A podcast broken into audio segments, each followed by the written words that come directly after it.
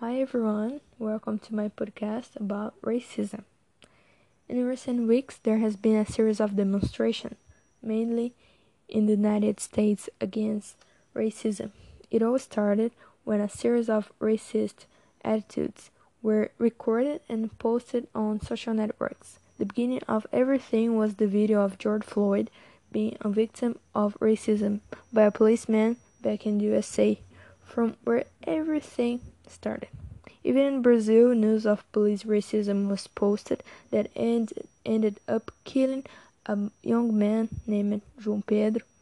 All these things generate a great revolt and indignation in the population, who immediately react to these racist attitudes, taking to the streets and protesting these inhuman attitudes. This affects society a lot, of course, showing reality and causing us to stop pretending that these things don't happen.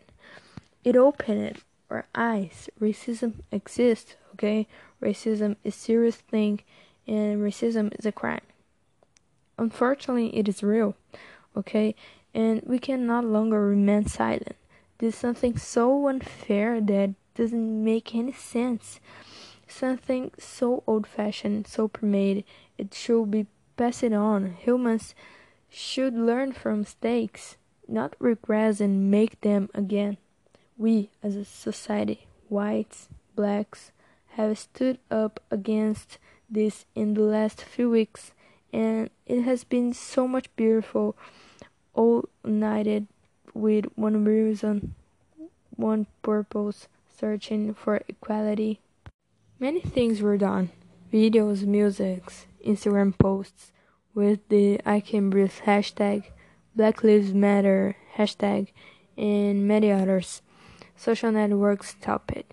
Many posted a black photo and exchanged their profile photos for black backgrounds. And seriously, it was a very special day. Everyone in some way supporting this cause, celebrities showing their opinion on this, the actor who plays the Flash was shot during demonstration day. Cole Sprouse uh, was arrested.